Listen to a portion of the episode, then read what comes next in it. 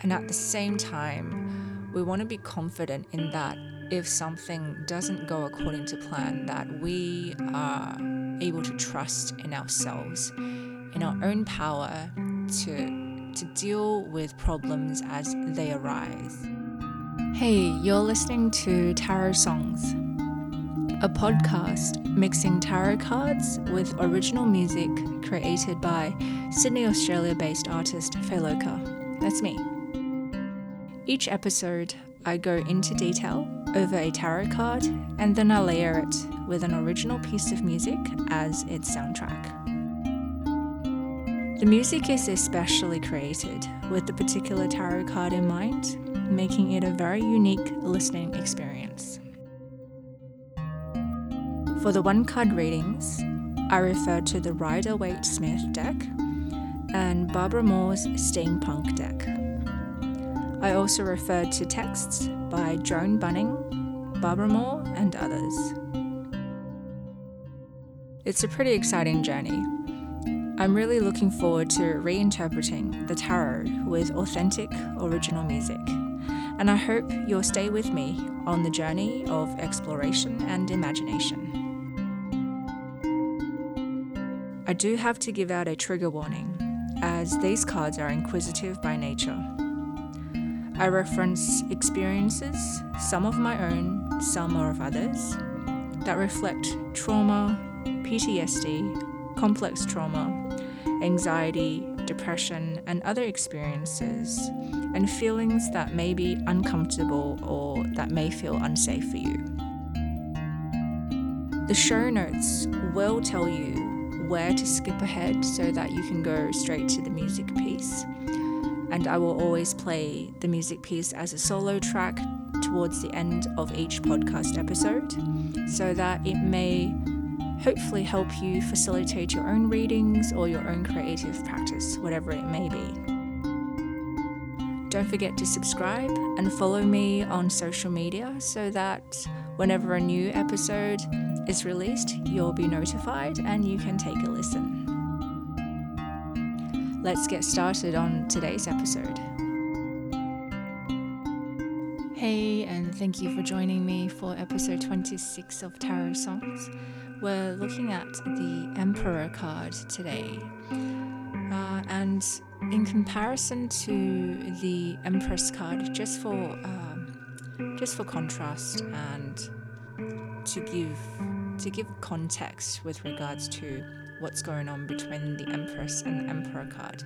The Empress card is focused on creative energy and creative power. As we all know, the creative process is very uh, fluid, it's very unstructured, and there's a lot of change and there's cycles of change. It can be quite unpredictable. So, with that in mind, when we look at the Emperor card, what we're looking at is structure and uh, authority, but also very heavy on patterns and rules, as well as um, organization, order, almost like there is a perfect system involved. Now, with systems, while you have structure and you have an orderly pattern of things and there's certain regulations, it can also feel stifling like it's a prison of sorts because there are all these rules and regulations that tell you, you know, you should do this and you shouldn't do that. And that could be quite restrictive. When we place the fool's journey or the hero's journey into this context, it's kind of like a parental figure patiently trying to maneuver the fool this way and that way, just to make sure that they are falling in between the guidelines and that they are following directions in order. Uh, that in itself has benefits, meaning you are able to um, cooperate and work with others, as well as um, achieving certain things that require that level of organization. However, oftentimes with a sense of order, there also comes a sense of restriction because it's so rigid and it's so uh, adverse to change.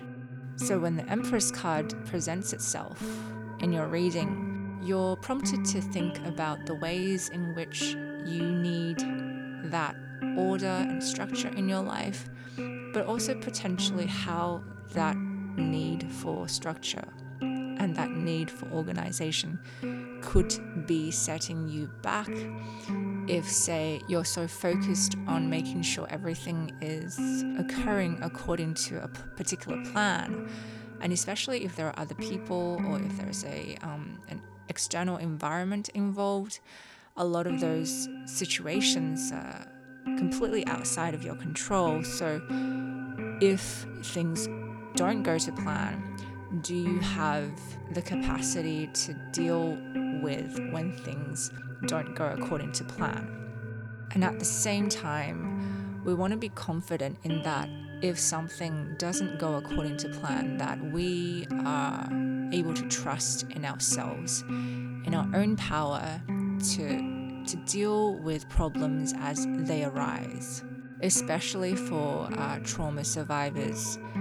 A lot of our need to organize and to structure and to plan is a way to uh, maintain our own anxieties so that you know there is a sense of certainty with planning and organizing.